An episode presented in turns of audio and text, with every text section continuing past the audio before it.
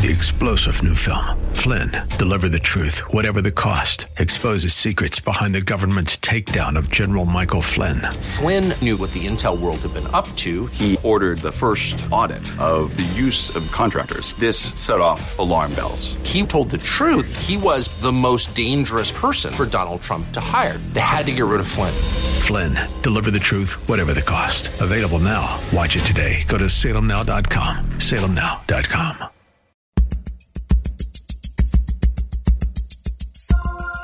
It's Lifeline with Craig Roberts. He's the host of Northern California's longest running conservative talk show.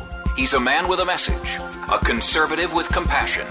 He's Lifeline's own Craig Roberts. Uh, yes, indeedy. And he's here to say good afternoon on this Tuesday, the 28th of July, just five minutes after the hour of 5 p.m. And how in the world are you? Great to have you with us for another edition of Lifeline. We're here to talk about the issues, their impact on your life, and we'll spend a pretty good solid hour today with our first special guest as we dive into some critical issues that, um, you know, ultimately, as we kind of look at it from afar, watching it over a television screen or reading stories on the internet, it seems to be distant and far away and disconnected. Um, and yet, the implications of what it could mean in this nation long term can be extremely frightening. And sadly, some of the genesis of this, at least in terms of Americans seemingly tolerating some of what we see going on today, goes back to, I think, an insatiable sense of wanting to be satisfied from a standpoint of security but there are sacrifices that have to be made if you're going to feel safe and comfy and warm in your own home, in your own community. And in doing so, oftentimes what ends up being sacrificed is your freedom. Maybe, at least in recent memory, the biggest decline into this sort of thinking began in the days and weeks immediately following the attack on the Pentagon, New York City, in September of 2001, and that underlying sense that Americans' sensibilities and safety and security had been threatened for the first time on our own shores, largely since um, certainly the attack on Pearl Harbor in December of 41. And um, and so we were willing to kind of make sacrifices in order to gain security. Well, we've begun now to understand that that can be a very dangerous, slippery slope. Although I might quickly add that, as I'm sure our guest will explain tonight, the, the genesis of this slow descent into um, what can be a very dangerous arena even goes back prior to certainly the events of September the 11th. Bob Zadek joins us. He is founder of Lenders.com, host of the longest running libertarian talk show in the country, The Bob Zadek Show, heard locally here in the greater San Francisco Bay Area every Sunday morning at 8 a.m. on 860 a.m. The Answer. And um, he's got lots of resources available at his website as well that we'll tell you about a little bit later on in the program. Meanwhile, Robert, as always, a privilege and an education to have you join us. Thank you kindly, Craig. It's always a pleasure to join you. Well, as we all know, uh, A.G. William Barr has uh, been testifying today before the House for the first time, in fact, in a year and a half since uh, he took over as America's top cop. Democrats have grilled him for five hours on a long list of controversies and repeated interventions in matters of interest to the president. But most notably, there was protracted questioning by lawmakers over the use of federal law enforcement in cities across the country, including most recently Portland and Washington, D.C.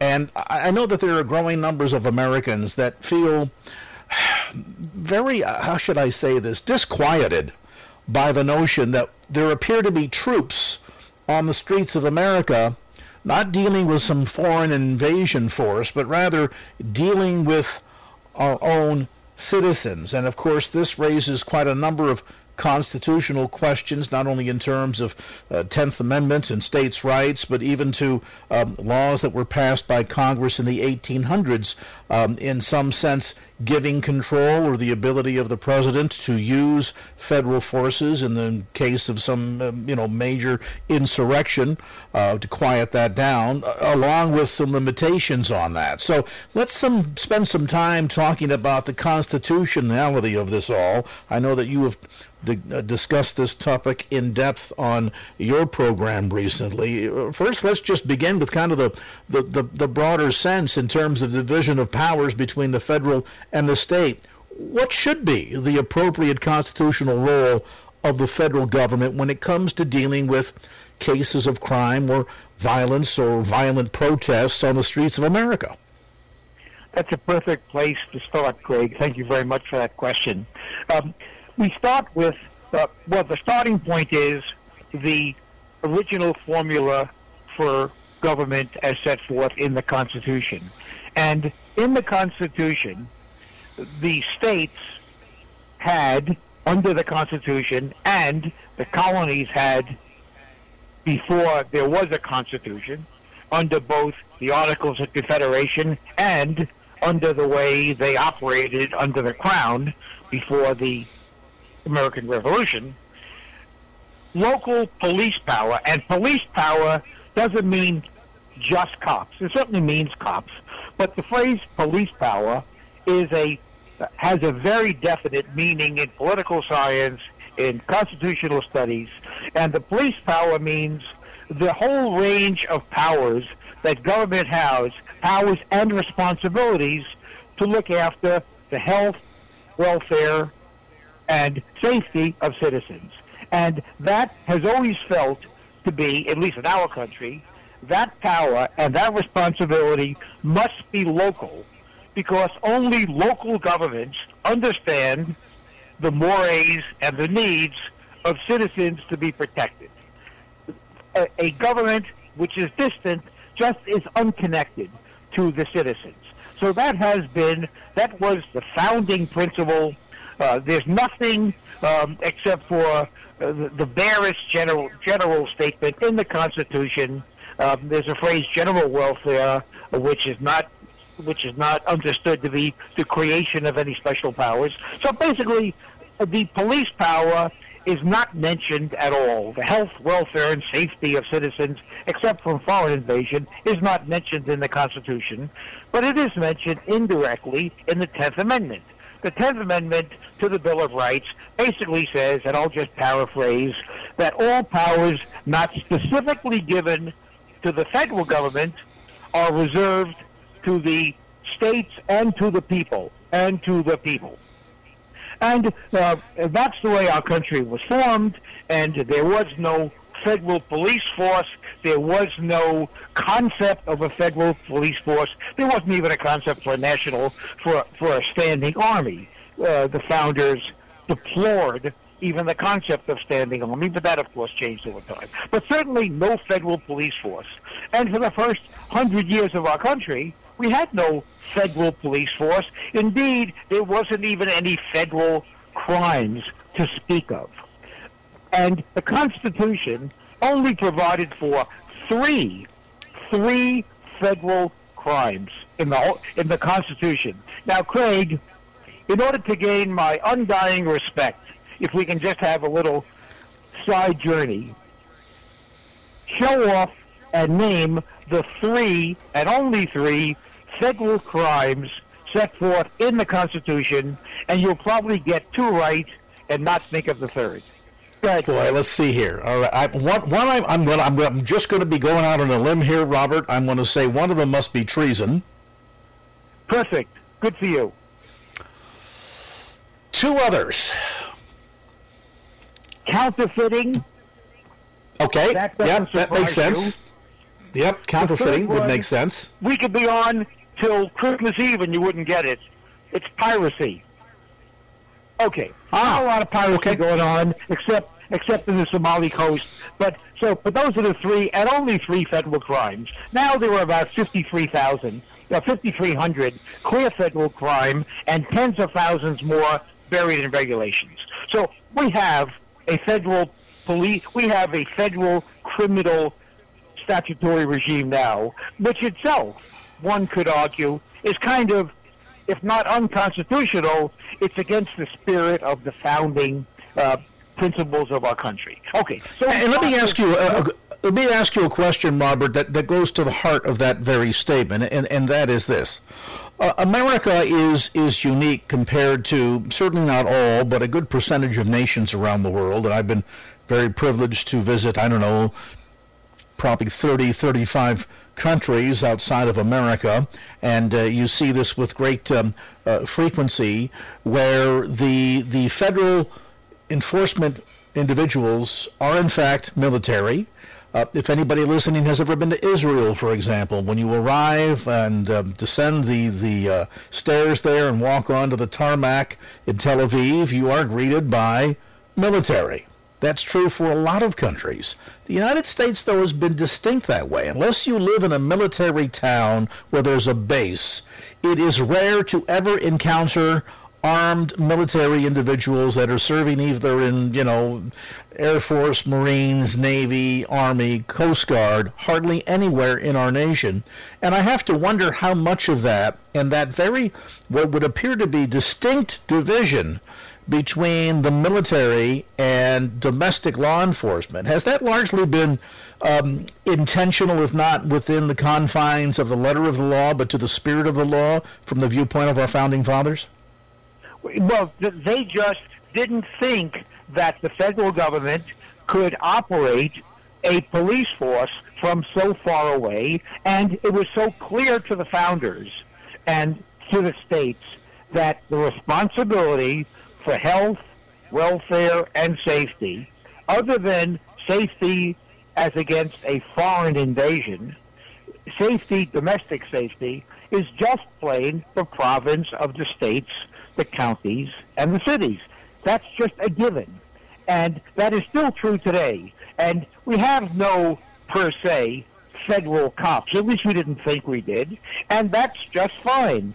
Uh, criminal law should be local because something that the citizens of Wyoming might not think is a crime, the citizens of uh, Boston, Massachusetts might think to be a crime because it's different to live in Boston than in Wyoming, and local crime ought to reflect reflect the culture and the customs of the community rather than just something imposed from afar. And that kind of works fine. People, without even knowing uh, that that's going on, they generally are comfortable with that.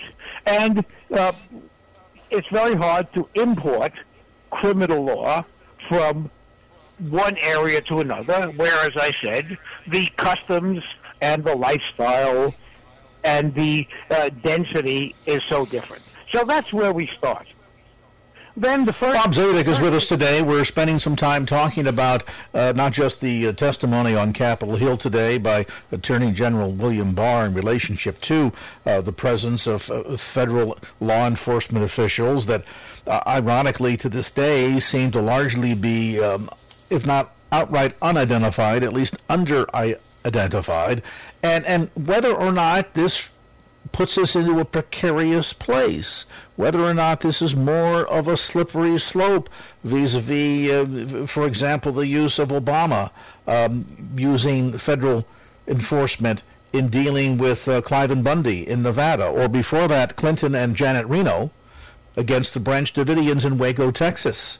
We're going to spend some more time talking about this topic. With us today is best-selling author, nationally syndicated talk show host Bob Zadek, host of the Bob Zadek Show, heard every weekend, Sunday mornings at 8 a.m. right here in the San Francisco Bay Area at 8:60 a.m. The Answer. And if you've got friends outside of the area and want to tune them into uh, Bob's program. You can get more information, including a complete, list of affiliates, other resources as well, by going to his website at bobzadek.com. That's B-O-B-Z-A-D-E-K dot com. We'll take a brief time out. When, com- when we come back to more of our conversation, we'll dive into some of the legal basis that would even exist for allowing deploying federal troops to American cities. That is our conversation with Bob Zadek continues. Right now, though, we're going to have a conversation with the folks over at the KFAX Traffic Center at 519.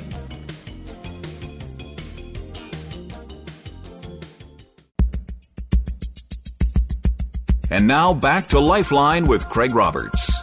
Our conversation today with best-selling author and syndicated talk show host Bob Zadek, taking a look at the constitutional questions that are swirling around the use of federal military personnel or federal law enforcement officials, largely not clearly identified, in places like Portland, Oregon, and we've seen them talked about in Colorado and in uh, certainly in Seattle and, and potentially in other places across the nation, and whether or not there are certain potential constitutional liabilities even involving all of this. Now, there are times certainly when there may be uh, some extreme necessity for troops to be sent out, for federal law enforcement to get engaged. The question is, when exactly is that? What's the criteria constitutionally before that's triggered? Bob Zadek, constitutional expert, gives us some insights, and I know certainly going back to the the, the 1800s, uh, there was passage early on in 1807 of something called the Insurrection Act that must have indicated at least to lawmakers at the time that there could be the possibility of some sort of a problem, and if so, the necessity to bring in federal troops to address it. Um, they wanted to make a provision for, although I understand by um, the, the close of that century, they had second thoughts, or at least put further restrictions on that. Give us some insights, Bob, if you would, into the legal basis for sending federal troops to any of these protests. Well, you're quite right. Um, you nailed it. Uh, the Insurrection Act was passed in 1807. 1807, of course, our country was only a couple of decades old. It was feeling vulnerable and fragile. There was, in a free society, there are always, always elements that are unhappy, and there was a fear that there could be an insurrection that uh, local governments couldn't handle. After all, local governments did have militias, but or states did, but uh, they weren't all that effective, although they were reasonably effective. So Congress, feeling insecure, uh, passed the Insurrection Act, which um, empowered, which gave the president the power to send U.S. military and National Guard. So military. There's no police. Remember, the federal government has no police they can send the military. That's a big deal uh, to uh, suppress an insurrection. But the president has to first uh, declare a proclamation that there's an insurrection and order insurgents to disperse. And that has rarely, I can't recall any instance when that actually happened. So it's sitting on the books, but it never was really invoked because there weren't any insurrections. Uh, and fast forward now, so we still have no federal law enforcement or soldiers uh, going to the states. Fast forward 1878, uh, in the aftermath of the Civil War, Congress being unhappy with sending in military to act as cops passed the Posse Comitatus Act, which in effect prevented the government from using military to enforce civil law to and criminal law. So the military was prohibited to this day from being cops. Now, that's kind of weird, Craig. We have the military enforcing drug laws. We have the military uh, enforcing all kinds of criminal laws around the country in kind of uh, thumbing their nose at the Posse Comitatus Act of 1878.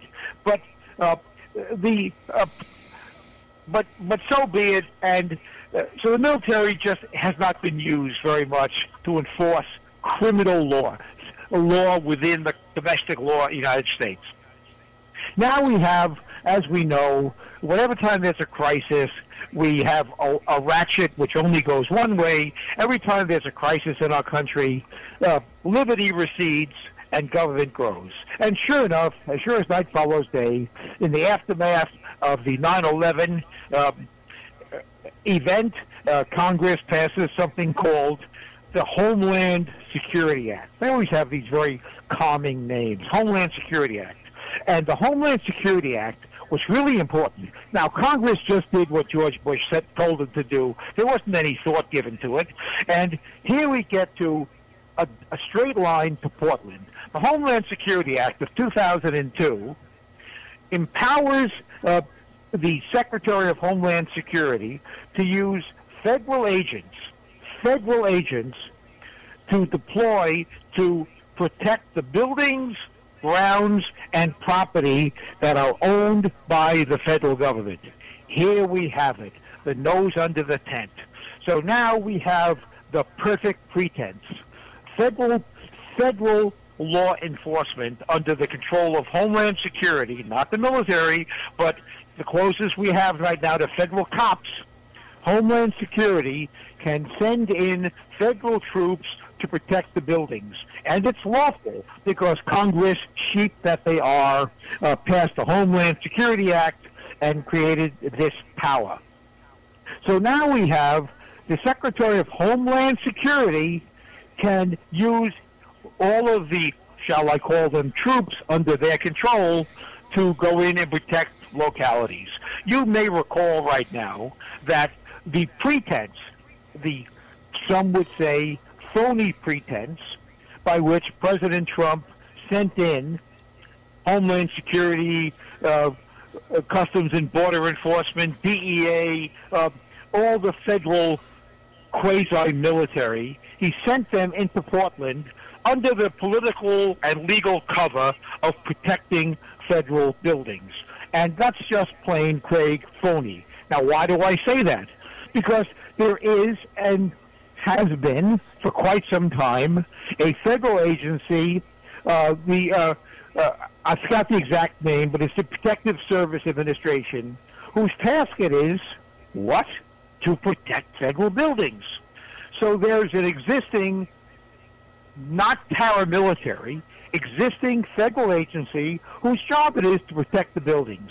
So Trump could have, as a mainstream act of presidential authority, sent in the Protective Service Administration to protect the buildings, not to pull people off the street, not to drive around in unmarked cars, to do whatever is necessary to protect the buildings, and not enrage the protesters. protesters. So that's the history of how we now have, if we do have, uh, federal law enforcement, even though there's not supposed to be any such thing, but we have federal law enforcement who are allegedly there to protect the buildings, but are really, if you can believe the case of Mr. Pettibone and others who claim to have been picked up off the streets in unmarked federal law enforcement cars and arrested without any of their Fourth Amendment protections. And that's the situation today. So, and of course, what's challenging about this, Robert, is the fact that it that it's derailed the important part of the dialogue, and by that I mean instead of staying focused on issues of the relationship between police departments, the local community, um, addressing the examples we've seen of racial uh, behavior by police departments, bringing about justice and and fairness under the law. So much of that, sadly, that that national dialogue that we started in the day days following George Floyd's death has now kind of been derailed. Now, I, I want to take a time out. We're going to get an update on traffic and come back with more of the, the, the dialogue because I, I want to also zoom in on a question, and that is the, the manner in which there is some disingenuousness in this, in terms of the complaining that's now being made by the left. Um, and, and the charges leveled against the administration, um, when in fact there was often not much said at all when Obama did it back in Nevada a decade ago, or when two decades prior to that, Bill Clinton, along with the support of then Attorney General Janet Reno, did it to the Branch Davidians in Waco, Texas.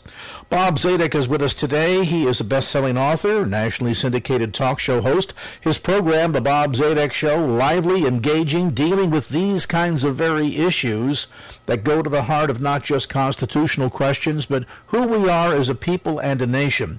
Break it down and talks to all the experts insightful conversation every Sunday morning at 8 a.m. The Bob Zadek Show, heard locally on 860 a.m. The Answer. Information available, including podcasts and other resources along with Bob's books online at bobzadek.com. That's B-O-B-Z-A-D-E-K dot com. We'll take a brief time out. When we come back, our dialogue over the history of this in recent times continues. Right now, though, a look at traffic.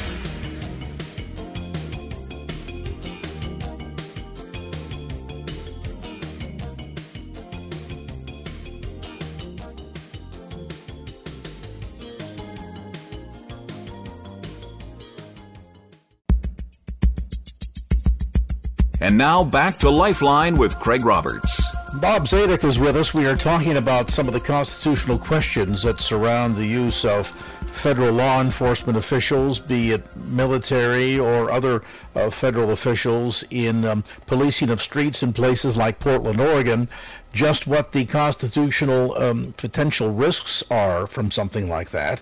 And, and to be sure, while it might seem as something new if you haven't been around for a while, or you've been very much focused on the enormity of the protests in Portland, Oregon, this is far from the first time that a president has used potentially extra constitutional authority and Bob, I mentioned before the break about two examples. One in the case of Barack Obama, um, bringing in federal law enforcement officials dealing with the um, the occupation of lands in Nevada by Cliven Bundy, and then years before that, of course, uh, the now infamous Branch Davidian event at Waco, Texas, when Bill Clinton and Janet Reno brought out federal officials as well. Are, are these all examples in your mind of just sort of the, the slippery slope?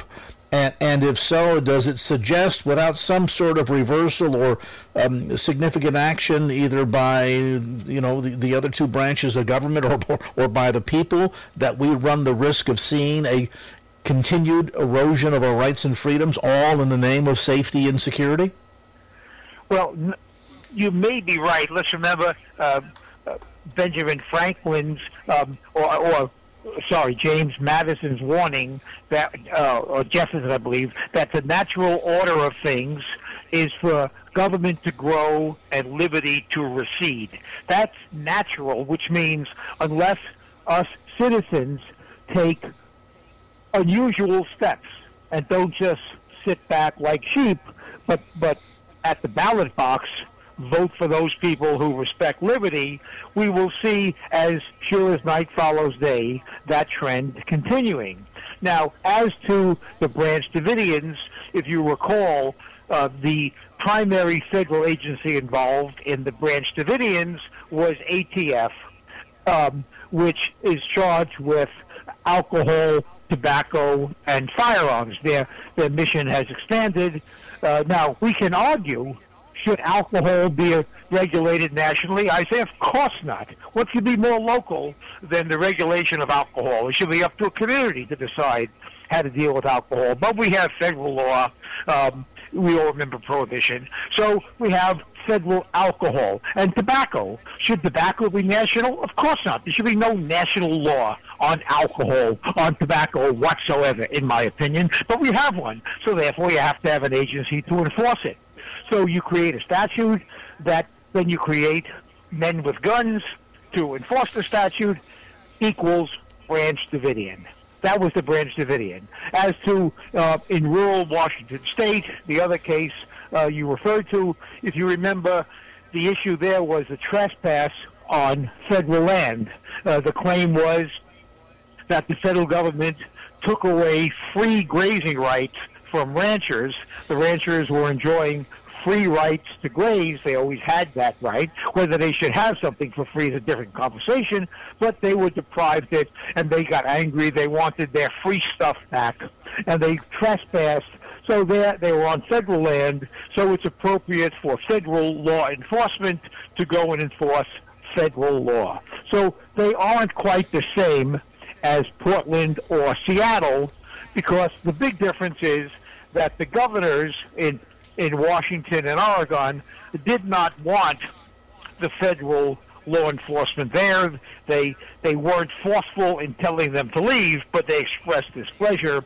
So the headlines about Portland and Washington State are the federal law enforcement was imposed on local government against the will of local government, which creates this really unpleasant clash between two governments uh, state on the one hand and federal on the other, which just cannot end well for either party. So that's what makes Portland and Washington state different.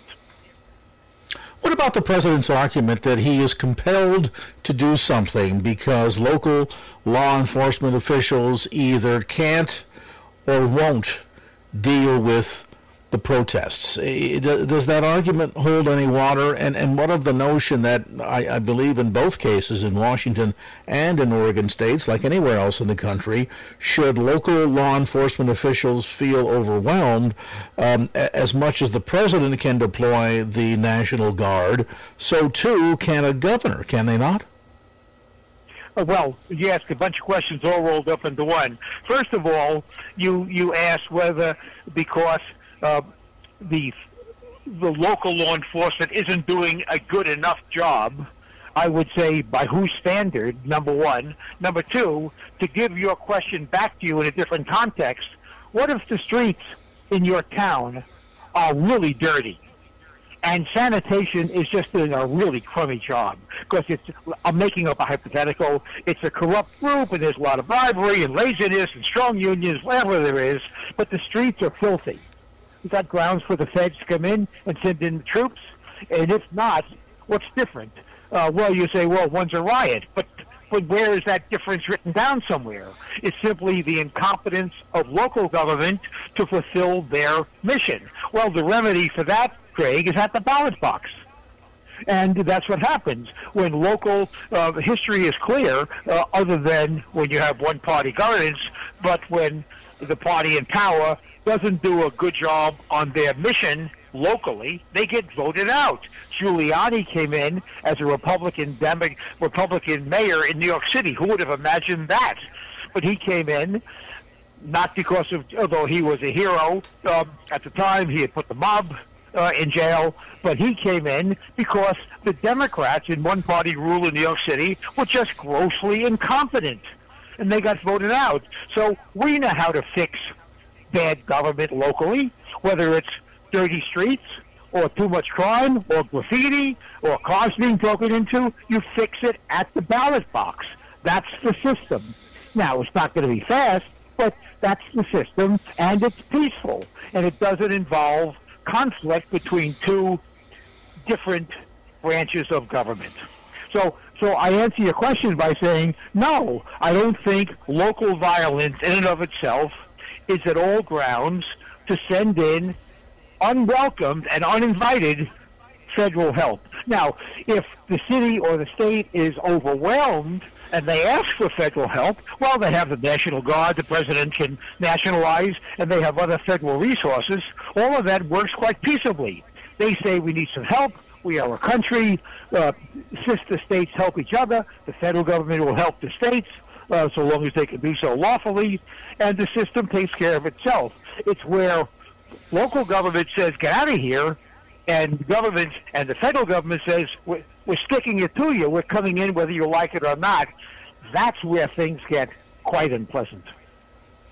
Well, and certainly um, time will continue to uh, to tell how all of this plays out in the coming days and weeks, and it'll be very interesting to see um, not only whether or not there's a reaction by Congress uh, toward all of this at the national level, but whether or not there are ultimately some constitutional challenges that make their way to the Supreme Court. In any event, it, it continues to be an issue that we need to watch very carefully, and boy, some remedial education on the intent of the Founding Fathers and the design of our constitutional republic uh, certainly is very much in order here for a cast of characters at multiple levels. Bob Zadek, host of the Bob Zadek Show. Information available again on his program here locally, which airs Sunday mornings at 8 a.m. on our sister station, 860 a.m. The Answer. You can check it out on bobzadek.com. That's B-O-B-Z-A-D-E-K dot com. He's got podcasts, other resources, along with, of course, his books that can be ordered online. And we invite you to tune in Sunday mornings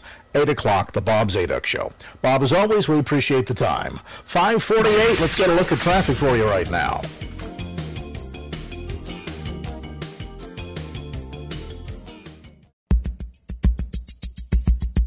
And now back to Lifeline with Craig Roberts. And uh, the topic of the Constitution uh, continues to be a lingering one on our program tonight as we pivot to uh, more COVID 19 news in relationship to um, orders not just in the state of California that severely limit the ability of churches to gather and, and worship, and then to in our neighboring state of Nevada. You might have heard word that over the weekend, this past Sunday, Grace Community Church, the home of our dear friend Dr. John MacArthur, gathered and they sang hymns and had church Sunday, defying California regulations that aim to limit the spread of COVID-19. But just how practical is that attempt at limiting the spread, particularly from the standpoint where, according to the endorsement now by the Supreme Court, apparently in a state, for example, like Nevada, entertainment is more important than religion.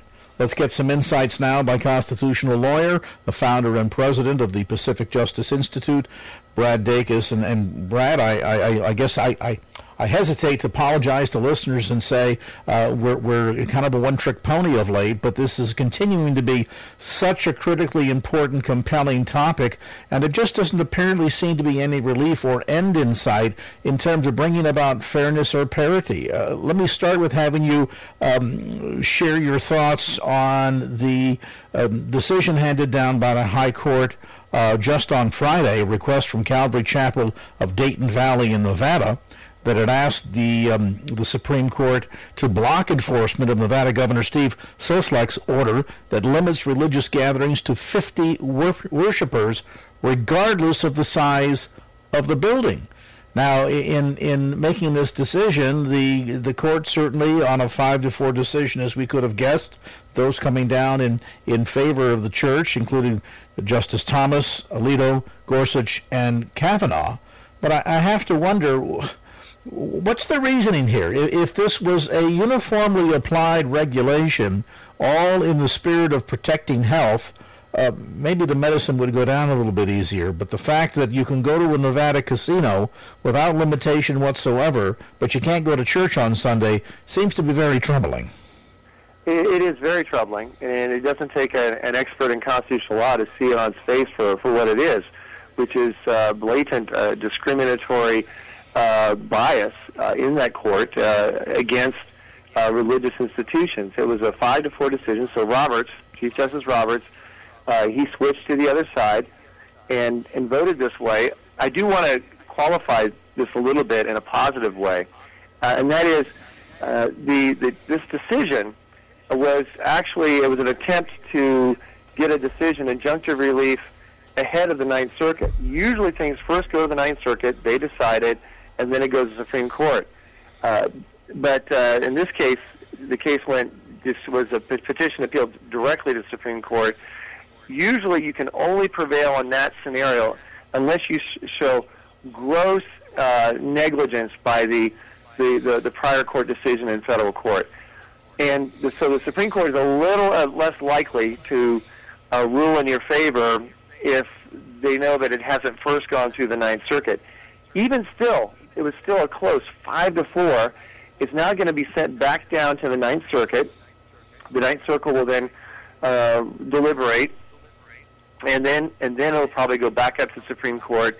At which time, I think Roberts might, along possibly with with uh, Breyer and uh, uh, Kamen, might, uh, Kamen might might switch over and be a seven to two. But it was still disturbing because the facts, though, I agree with the the other four judges the facts were so blatantly discriminatory. I mean, you could have a, a large congregation, uh, you know, and have only 50 people allowed, but yet Caesar's Palace is allowed to have thousands coughing, bumping into each other, passing each other, while in the in the church they're sitting distanced from each other with masks.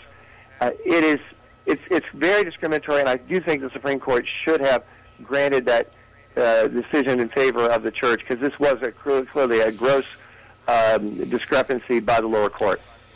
Now, now, at least in the case of, of Nevada, and it certainly is, is distinct from our own here in California, but at least in the case of Nevada, we're, we're, we're all aware of the fact that the, the number one thing that drives the economy in that state is gambling, uh, whether it be Reno or, or uh, Tahoe or Las Vegas. It's all gambling. And is it perhaps a inadvertent show of his hand that the governor would say it's okay for gambling casinos to be open, but churches are limited to only 50 people when, let's see, it would be the gambling houses that are putting money into the state coffers but the churches don't? Exactly. I, I think that is exactly what it boils down to. Uh, in addition to lack of appreciation and respect for religious freedom, uh, there was definitely some monetary financial incentive uh, for this particular governor uh, to uh, to treat churches the way he did, and and and, and then to treat uh, the casinos in such a favorable way because that is a lot of their economy. But it, it's still it's still unjustified to contend that you can uh, allow thousands of people to come and go in and you know passing each other, coughing each other, do whatever, all throughout a casino, spreading uh, germs and everything else, viruses, and then not allow churches in an orderly manner to have a church service. So this is uh, we're watching this very closely and uh, Pacific Justice Institute. Uh, we have an attorney in a full-time office there in uh, Nevada, uh, near the state capital of Carson City, and we're uh, working with the churches uh, as we speak um, to, to deal with this and and uh, being able to uh, to get around in every in every way possible. Now, I make reference to, uh, and I'll, I'll be just blatant about this. My my favorite teacher here on KFAX and has been for many many years, dear friend John MacArthur. Of course, there at Grace Community Church on Sunday, they had services. Is there any risk of uh, peril? And if so, what would that look like? I mean, well, what does the governor come in and do? I mean, do you padlock the door of a church? Uh, what, what kind of risk and what kind of guidelines should churches be using so that they can continue to to meet the needs of their congregants, meet the spiritual needs of their church, uh, while at the same token protecting those very same people? Yeah, we, we at Pacific Justice, and actually Emily Nimnaugh, the attorney in, in Nevada, is going to help us put this together put together a, a, a set of standards and guidelines for churches to utilize how they can legally and safely reopen uh, responsibly, and so that even if they are attacked and they have 51 or more pe- people in their church service, if they carry out what we prescribed on our website, uh, they'll have a very strong uh, case uh, to uh, to be able to de- defend themselves. And uh, we, of course, will defend any church without charge that is in any way attacked uh, for exercising their First Amendment rights to be able to come together and worship the Lord Jesus Christ or, or practice whatever faith they have. Information available on the website, as we've been mentioning, uh, at pji.org, and it will be clear when they get there as to where to go. Uh, oh yes, uh, it's it's it's very clear, and um, it's right there. It's it's a rotating banner, and they'll they'll find it. They'll it'll pop up, and uh, they should definitely take advantage of it. It's uh, it's 96. It's a 96 point checklist on how churches can legally and safely reopen. All right, again, that information available to you without cost at pji.org. Think Pacific Justice Institute, pji.org. Our thanks to Brad Dacus, founder and president of the Pacific Justice Institute, for that update. Six o'clock from KFAX, we're going to get you a look at some headline news, but first, let's start with a look at traffic.